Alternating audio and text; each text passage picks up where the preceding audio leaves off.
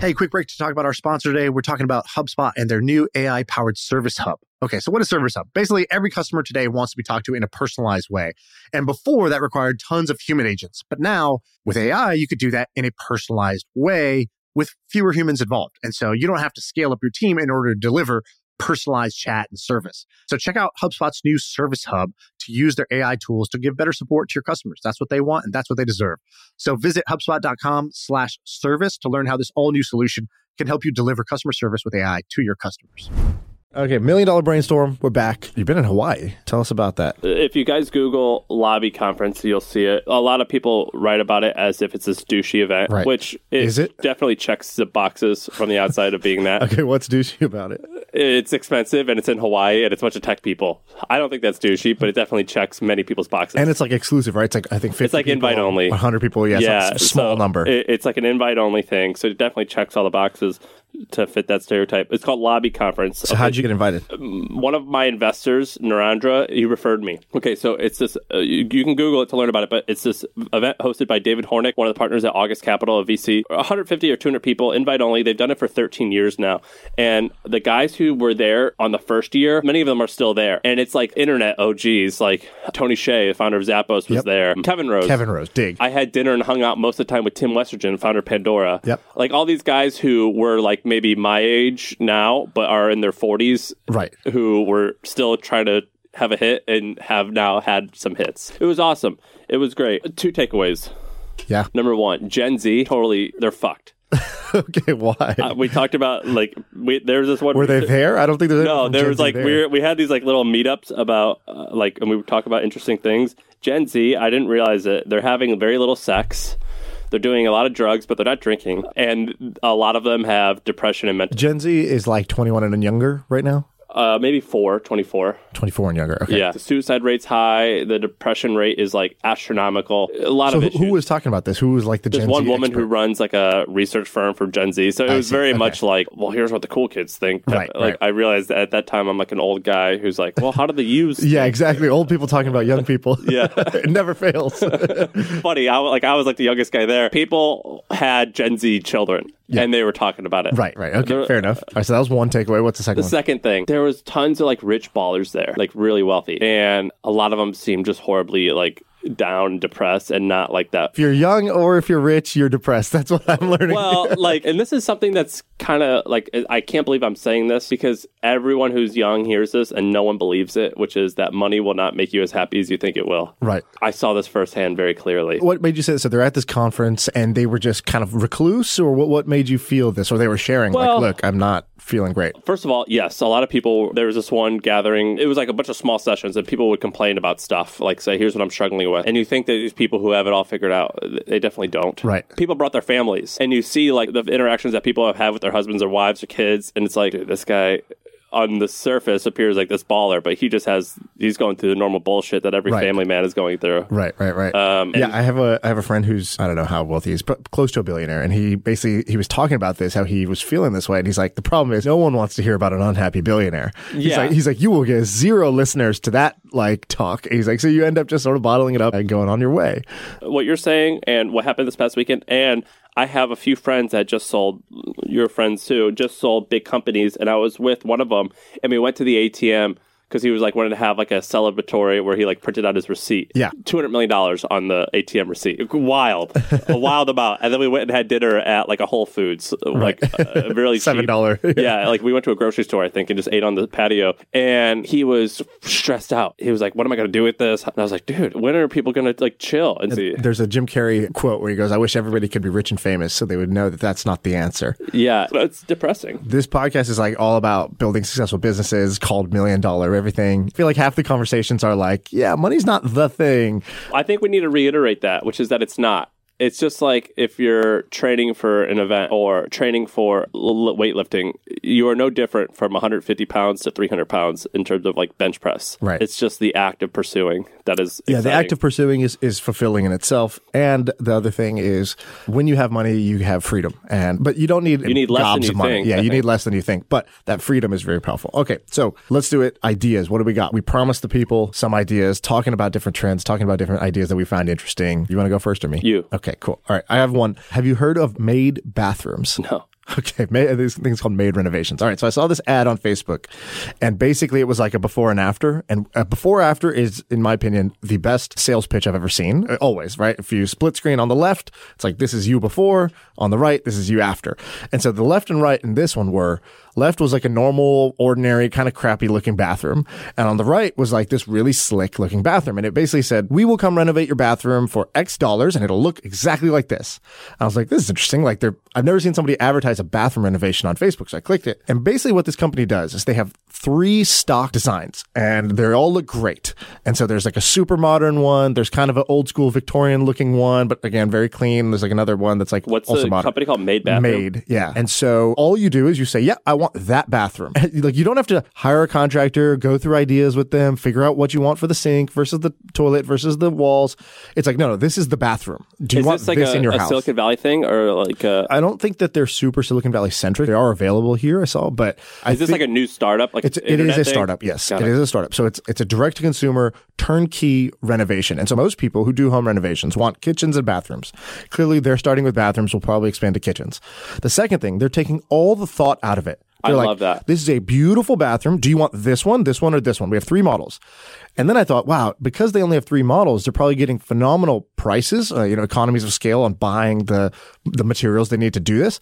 They're training contractors to like deliver th- the exact bathroom. And so they're probably training staff that's like just has to learn this one thing. And for the buyer, they're taking all the complexity of this kind of tangled project. Like, oh, do I want to do a home renovation So, right now? like, they're elimination making of it easy. choice. Elimination of choice. Okay, that I I, thought it was think that should work for haircuts, men haircuts, uh, like barbers. Yeah, when I go to the barber, I want to choose like I'm at Subway. Be like, here's the 14. I'll take the number 12 Yeah, large. because everyone gets eighty percent of people get the same shit. They say Right. short on the sides, a little bit off the top. Right. Exactly. Okay. yeah, I don't even know why they ask me. I'm like, just look at it and just Yeah, make like- it shorter of Okay, this. so what else could that work for? Where like you eliminate choices. I think interior design and renovation is like a great idea. yeah, it's just so complicated. I think travel is another one. So turnkey vacations. So if you knew not just the flight, the hotel, the whatever, people do this, but like flight, hotel, and activities, bundle it up, give you a price, and be like, okay, you've heard that the Bahamas is great. Here's Bahamas if, if you want to just hit the buy button. And just email people every week being like, here's Aruba, buy button. Here's you want to go to Venice, here's the buy button. And I think eliminating the choice and the planning required to set up a vacation. I think that's a cool concept. I'm gonna think about that for a little while of what to start that where you eliminate choice. I mean, look, it goes both ways. Like the more products a company launches, the more money they make typically. But also, a lot of times when you just sell one or two or three things, it makes life better, and you can and you can really deliver well. on that service in a way that you can't if you have this like larger variety of choice and customizability. And so it won't work for everything. But if it does work for one thing, and I, th- I think it'll work for something like bathrooms and kitchens, that's a, such a high ticket price thing that that could be a really big business. So I'm I'm excited about that. those guys. Okay, something we covered on trends and I experienced this weekend because people were talking about it. Kava bars or Yeah, what is kava? I've heard of Okay, I've done it. I lived in Australia for a little while. Fiji's like Australia's Mexico, so it's like we're like it's like the Caribbean, like Yeah, of course. And Makes so. I went to Fiji for two weeks, and we hung out and we drank kava. It's like a a root. It tastes like dirt. And you mix it with water, and we would just sit around a circle with the folks who lived in the Fijians, and we would drink it, and it gives you a mild high effect. It, kind of felt a little bit like weed, Yep. where you're like chill, and people loved it. Immediately when I went home from Fiji, I wanted to buy some more, and it was really hard to buy it. and, but what's the experience? You said tastes a little bit like dirt. It's a tastes bad.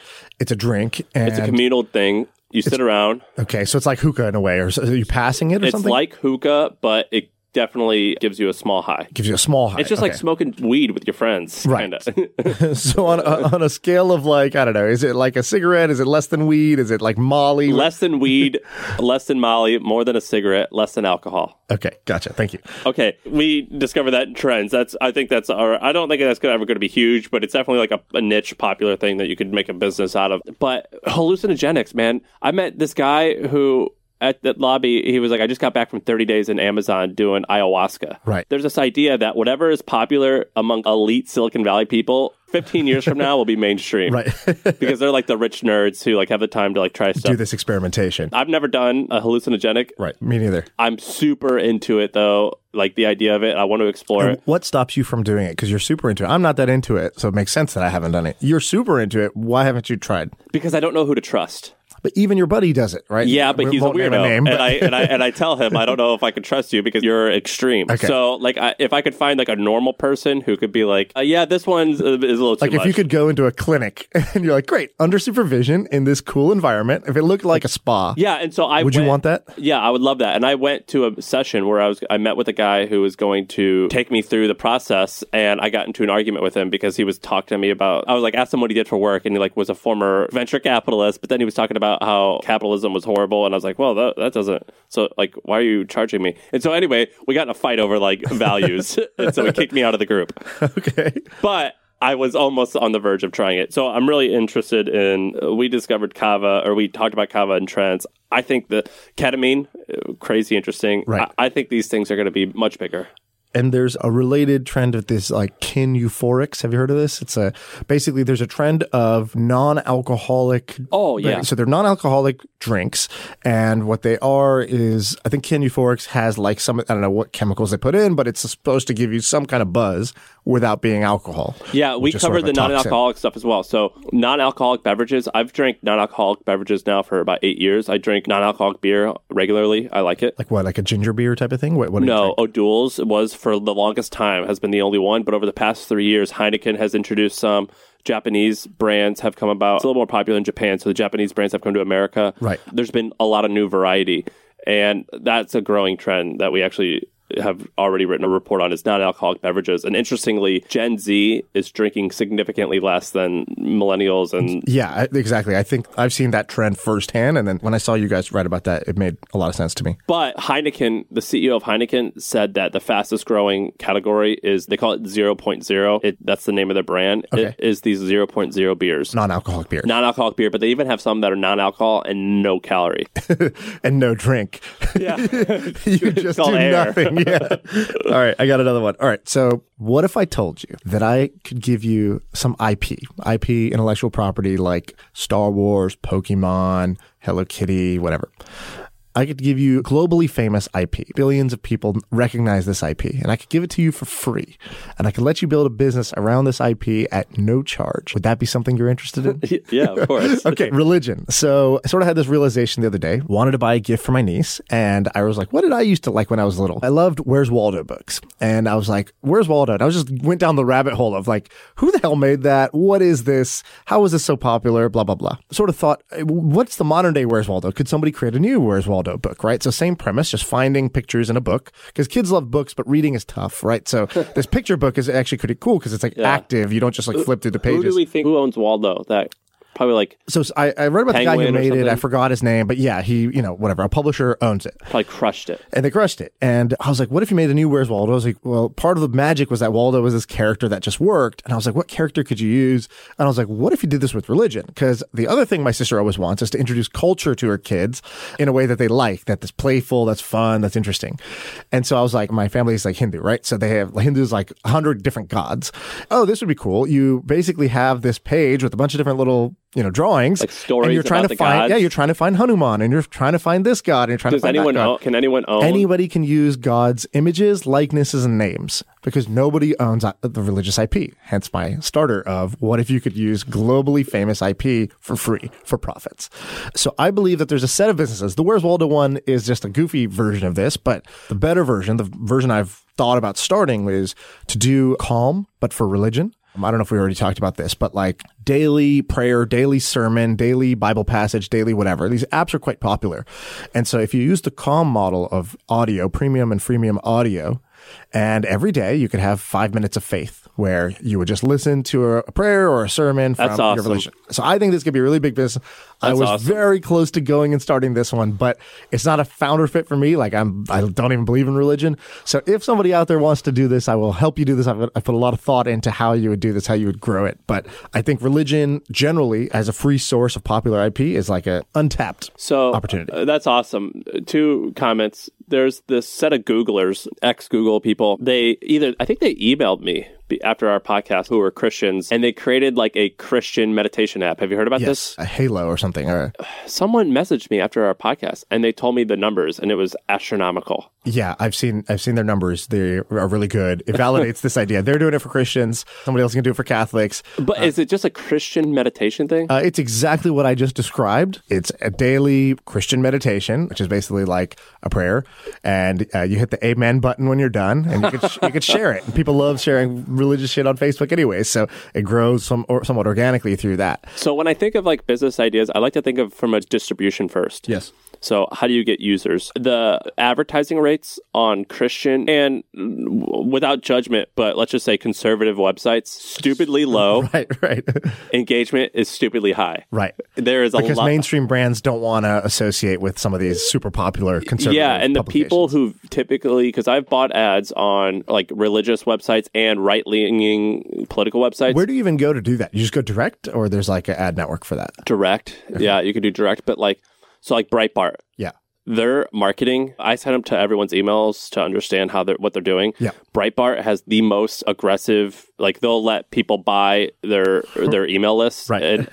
they're the most aggressive and the most effective like they they sent one email to me that said like from the desk of nancy pelosi and it was like a letter written about and it said like we're going to come for your guns so you better donate now or Right. like It's whatever crazy. Yeah. i was like oh this is going to kill it so anyway You can get distribution there. Oh yeah, I think cheap- I cheap think that uh, there's a lot of undervalued distribution, but a lot of like the young techies who build this stuff are t- typically on the opposite end of that, so they don't even think about that. But it's there. Yeah, I like that. I think traditional ad buys, that's a smarter way to ad buy. I think that works because, again, you're charging on the other side through people who pay for the $79 a year subscription. The other thing is, I think through churches, you could get distribution. So you give the church the ability to make their own group in this thing and, and let them distribute it. And then it's like, hey, hey, for the people who are not coming to church on Sundays or who want it Monday through Saturday, here's a way they can engage. And the market size for this is like 200 million people. yeah, like Only uh, in America, and only the Christian one, let alone the other religions. Right, exactly. So I would actually start with Islam for this because there's, there's a couple other like specific app features. There's like four billion Islamic people in the world, or and- Muslims in the and world. Also, so like the type of people who start these companies will start with Christianity. So just start on the other side uh, with like a super popular religion. Hindu is kind of cool It is, because you have more characters. but I think that uh, yeah, I don't know. I don't know. For some reason, I don't feel like that's a starting point, but maybe. Uh, although when it's like Mormons, like how do you go for the most devout, even if it's a smaller number of people, but like very active? I think uh, Mormonism, though, that's the fastest growing religion in the world. Yeah, I know, but it's like a small base, but Yeah, but that could be a good one to attach yourself to. Exactly. So, anyways, religion. Okay, what else? It's not really an idea, but it's something to talk about. So, ghost kitchens or cloud kitchens. Are you familiar? Yeah, DoorDash. I just saw a photo. Someone drove by a place in Palo Alto, and DoorDash had just opened up a kitchen.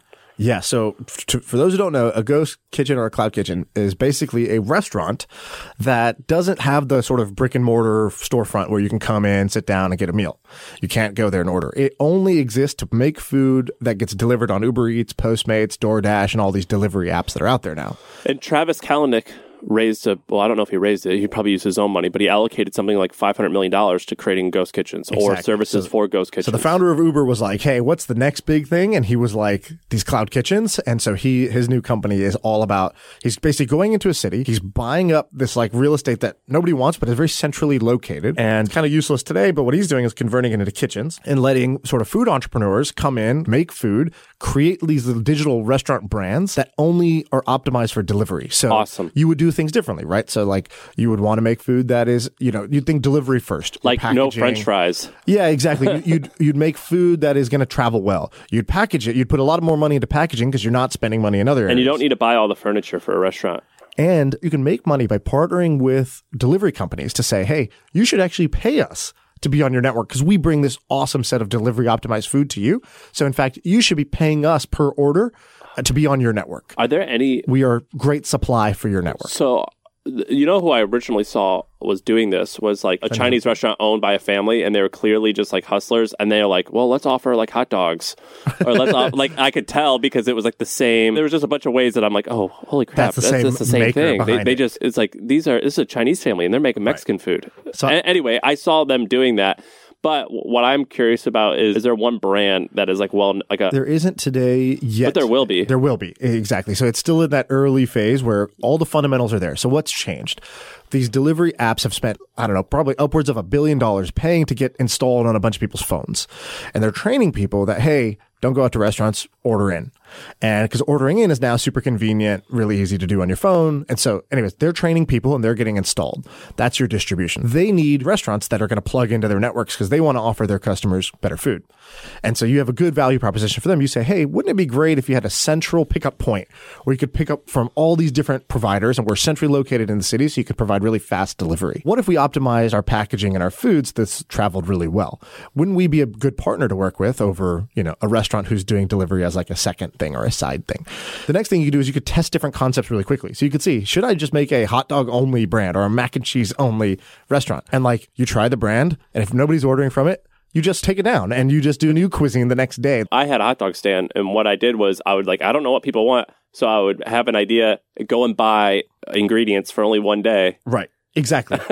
and so and a lot of people who are great at making food are really bad at running business. And so they don't they're not great at picking the right location for a restaurant, running the operations, managing the cash flow and all the stuff. A lot of them flock to food trucks for this reason because it's like a simpler kind of business in a box. I think this is even simpler. Yeah, Uh, and way more lucrative way more lucrative. because you can be nationwide. Exactly. With like Any concept that works in one city, you want to take to other cities because someone who owns these cloud kitchens will say, Great, you want to expand? I already have infrastructure in 12 different cities. Just either you staff up or franchise your concept to other people. I'm incredibly interested in this. If anyone is actually pursuing this, I would like to know There's- about it. So there's a few people pursuing it that we know of, but I bet that there's a lot more, and I, I bet there's other angles to this that I'm not thinking about. So if anybody's really interested in this, uh, reach out because we Who's want to talk to you. Who's pursuing it? So Travis is like the kind of the main one that I know that's doing this. The, It- the- it- it's obvious if that guy, if he is into this, it's like Right. And he saw the Uber Eats numbers early on and was like, oh shit, this is going to be a really big business. And so, so and that- I just saw an one. interview with Tillman Fertitta. You know Tillman Yeah. Fertitta, and he was saying his restaurants are hurting a little bit because of the how big delivery is. Exactly. And, I And he think said, people he's like, love the convenience. He was like, I was shocked. People actually are ordering because he owns Morton Steakhouse. He goes, people aren't coming into our restaurants as much, but we're still doing really well because they're buying it and bringing it home. Right. So I, I actually ran a restaurant like this back in the day. This was my first start of Sushi, right? Sushi restaurant, and we got famous because we were the restaurant without a restaurant, where we were delivery only. But th- this was before Uber Eats, before Postmates. They didn't exist, so we were trying to get people to come to our website to order, and that was just very hard. Whereas every night. Me or my wife opens up Postmates pretty much, and we kind of scroll through, and it's like, ah, do you want to order, or should we cook something? And so, if our sushi restaurant had been on there, we would have been getting free customers. What do you think is the best? Okay, so what food is good delivered? Uh, sushi is actually pretty good delivered because sushi is meant to be served room temperature. It's also packaged in a very like tight wrap, so it doesn't like sort of get loose and messy and stuff like that. but anything potato based is not. Have you ever? I didn't notice. I like, know someone who or- worked at Uber Eats, and they had a phrase called "Keep your eye on the fry," and they had a whole team dedicated to McDonald's because the French fries. So the the main one is obviously pizza, right? So pizza is the most delivered food. People love pizza, so you really want to work backwards from that. Like, what do people order the most? And so the question is like the Domino's, Pizza Huts of today, like of tomorrow. I bet will get started here. Either those brands will start delivering and, and make this a big part of their business, or somebody will create a new pizza brand optimized for this. Maybe they don't sell full pies, maybe it's half, or I don't know. You'd have to think through what would it, what should pizza be. You'd have to think back from scratch. But I think this is pizza's great. pizza's the biggest delivery item. I- I'm going to post about this in the group. I think it's actually bigger than I- I ever would imagine. We recently wrote about this. If if you invested a dollar in Domino's IPO versus Google's IPO, you would have made like five Yeah, I times more. saw that chart. You you posted that chart. It was like Domino's is the is the line that's up and to the right, And Google, every- Facebook, it, Right. just because they were valued really high right off the bat or higher. Do you know what's causing that? Why is Domino's stock been going up so much? Are they just They're crushing it on marketing, and they do. They are quite innovative for the space. Like they do like little cutesy things. That is, they're like we're testing this new mobile oven, so it's going to show up even hotter. Right. Which who knows if that works, but it makes you want to buy it. yeah? They're pretty forward thinking. That's yeah, cool. I love it. I had the app, and their app is phenomenal. It's like Yeah. so easy to order. The tracker is amazing. Yeah, it's like, is It's easy in to the order. oven. It's coming. You know, five minutes from now. Here, it just left the store. It's going to be at your door in seven minutes. Yeah, they're great. So this is interesting to me. I'm incredibly interested in this. It sounds and this sounds kind of like a fun thing. You and I both owned food businesses. Right. I found that to be almost more rewarding than traditional internet things. I found it to be way harder than everything I've ever done. Mm-hmm. I don't know about rewarding, but it made the least money of anything I've ever done. I learned the most, but it was also the hardest. Yeah. And I also feel like when we're in this tech bubble, it's very easy to like lose touch with like reality and how most people's job works, how the sausage gets made, all that stuff. And there's like a different level of respect, appreciation, and like understanding because, you know, working in service industry for a bit. I have a question for you. So do you use any of these book summary apps or anything like that? I was thinking about that today. what were you thinking about? I think those are stupid.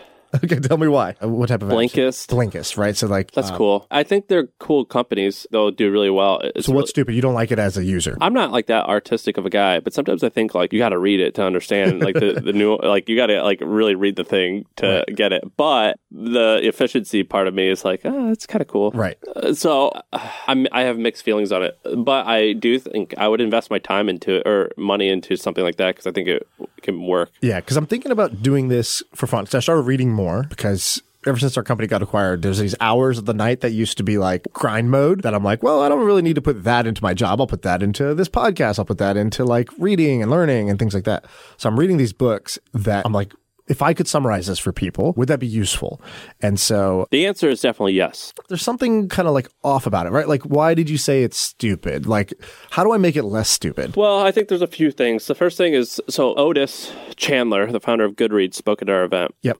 Cool company, really cool company. I think it's actually bigger than they sold for a hundred million dollars. I think it's actually way bigger than To that Amazon, now. yeah. Yeah, and then BookBub. You know BookBub. No. Uh, they advertise with us and they spend a lot of money with us and the results are really great and what they've done is it's a huge company now or it's a startup it's like basically an email for people who like kindle books and they set out some free ones some paid ones and they're just an aggregator of cool stuff and then some publishers will pay money to get their free book like when a new release happens they'll Yep. make it free for like a, a day yeah. just to get the get a bunch of ratings the book space i think that's growing like crazy anything book related Right. is I would put my name on for sure or, or want to be part of. Right. That's one of the things we talked about with the whole Gen Z thing was that they're reading more than ever. But it does feel weird. I found myself whenever I read books, particularly uh, I've always want to look up the characters significantly more. And you told me about with what you were doing with Blab, you were trying to do the same thing where you wanted to create communities around TV shows.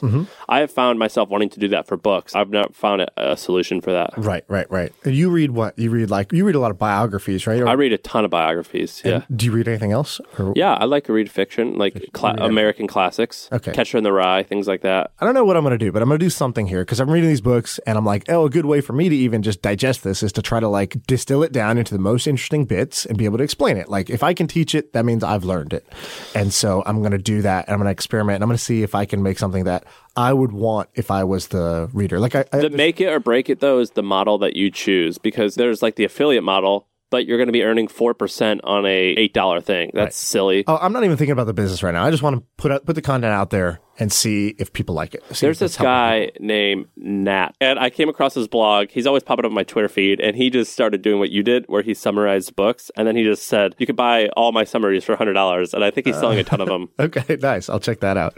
Yeah, there's something to this. I don't know what it is. Okay, that's like a half baked idea, but I'm going to do something there. Do you have anything else that you've been seeing Yeah. that's interesting? Oh, no, but follow ups on. Follow ups, yes. Okay, so last time we talked about Shopify. Yes. stuff, I got a lot of criticism. People said the reason why WordPress is why you can build a theme businesses around WordPress and software stuff around WordPress is because WordPress makes up 35% of the internet. Yeah. They told me in the I multiple people cited this. They go Shopify only makes up 2% of the e-com like store Yeah. market and WooCommerce is actually significant way bigger, Which is crazy to which me. is crazy to me. 100% crazy. Yeah, what is that? So I got a lot of criticism for that, but I know that's what the numbers say, but that doesn't sit right. Yeah, something seems off about that. The second thing is agencies. We talked about agencies. So, a friend of mine who has a $50 million a year agency hollered and he wants Ad to agency, creative agency. creative agency, Okay. which sounds like a miserable thing to do. I think that sounds like a horrible company. So he reached out. He said, yeah, he wants to come and fill us in on all the on the economics. "And what do you want to know? So uh, is it? So here's why agencies are interesting to me. One, I think they're easy to start. Like it's like a straightforward thing. Someone needs a service, and you say, "Okay, I can. Here's my portfolio. I've been able to solve for this." And they say, okay, we'll give you a shot, we'll pay you money, and then you just go out and find talented people who can execute on the work. It's super straightforward. And it's actually interesting because if you start an agency, you actually will discover that there's ways. Like I know a guy who has an agency that does 50 million in revenue. It's quite profitable, 20 million in profit, and with all the profit, he invests in cool things that he's discovered with the agency. That's this guy, or there's a different a different guy. That guy who I'm talking about who invests in stuff, it- that's called MetaLab. His name called Tiny Capital. oh yeah, you talked about that. But I'm talking about Brendan, my friend Brendan, who has he sold his company to an, an agency where he's now a partner, and it's called Mechanism. Okay. it's a 300 person agency, and it seems hard. It seems really hard, Okay. but I but Uh, we'll get him on. We'll check it out. We'll see. because it's like there's like a few things that everyone starts when they're first getting going. The first thing is like they're like, how do we create like roommate matching thing? Right. Everyone has that idea, and I've done it. To do list. Yeah, to do list, and then like a Dead college invoicing. How do we sell our products to college kids? Like, like, like, okay, like all this is like, and then it's like uh, a social media agency, Right. So, uh, but Common ideas. Yeah. yeah, so I want to hear more about this agency stuff. Uh, the other thing that came to mind for me with dogs was I was like, okay, given that 44% of people own a dog, what problem am I having as a dog owner? Maybe somebody could solve it. It's not a business I would want to start, but a product I want to buy is I take my dog for a walk here in the city. City's filthy. Dog comes back in. My wife demands that we wash the dog's paws. So, what are you gonna make socks? I don't know. It could be anything. It could be socks. it Kitten could be a, mittens? little jacuzzi that I put her feet in to like wash her feet real quick when No, come back. the, it's obviously socks. is yeah, it's got to be some kind of easy thing because I'm so sick of this like mini bath I have to give my dog twice a day. what happens when you Google dog socks? I haven't Googled dog socks. I don't know. I would like to see what is on top. Yeah, and I just want something that's like I don't want to put shoes on my dog, so like yeah, maybe more like socks or like even just like a really thin like tr- you know transparent little plastic thing that I could put on her feet, That's just hilarious. tear away when we're done. I don't know. I need something because I'm sick of washing my dog's you? paws. So you just interviewed the guy who started BarkBox. Yeah, that's coming out in a couple weeks. Yeah, Okay, are there any stats that blew you away? it's doing 250 million in revenue. Shit, really? per year. I believe they're profitable. Yeah, they raised 50, 50 something million bucks and total lifetime, and they've been doing this for a while. So I, th- I think they're probably doing well. Profitability, I think, at that stage is more of a choice. It's like, do we have good ideas to go invest in, or do we want to optimize for profits? Well, they uh, own like a bunch of stuff. They do a bunch of different things. Yeah, so they do the, they do these subscription boxes, and then They do one-off selling stuff. I mean, they, they have a bunch of little. Yeah, they're doing a bunch of things. The other part I really liked from his story was they kind of invented the dog influencer on Instagram trend. So he was like, you know, it's kind of unclear, but it was definitely early. When, follow a before, ton of those before guys. that was a thing. Yeah, I follow a bunch of cute dogs that like are like my dog. My wife cried the other day when one of her dog influencers died. Yeah, I've had literally the same experience. It's crazy. and so they kind of they basically started promoting all those dogs. They were like, "Hey, you're a cute dog. We will promote you, and in turn, you promote our products." And they started this like affiliate thing early on, and and it just became great content. For That people. sounds like the greatest company to work at. To be able to do that all day. That sounds awesome. yeah. If you're like a pet lover, they're hiring. So, so anyways, we'll see when that comes out. All right, we should wrap up. Anything you want to leave people with? No. Okay. On that note, we're done. See ya.